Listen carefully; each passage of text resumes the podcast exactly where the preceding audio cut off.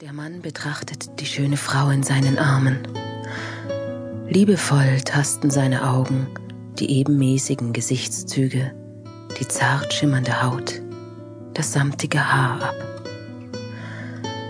Sie erwidert seinen Blick. Ruhig und entspannt liegt sie in seiner Umarmung. Sie lächelt. Eben noch schwamm sie auf den Wogen unbändiger Ekstase dahin. Nun genießt sie die wohlige Entspannung, die ihren Körper durchfließt, eng angeschmiegt an seine muskulöse Brust.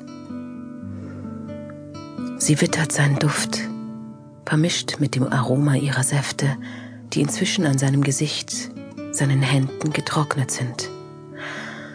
Und sie spürt das Verlangen, das in ihm brennt, das ihn antreibt. Sie weiß, dass er immer noch einen Ständer hat, der auf die Berührung ihrer sanften Hände wartet. Aber er wird sie nicht bedrängen. Geduldig lässt er sie in seinen Armen wieder zu Kräften kommen.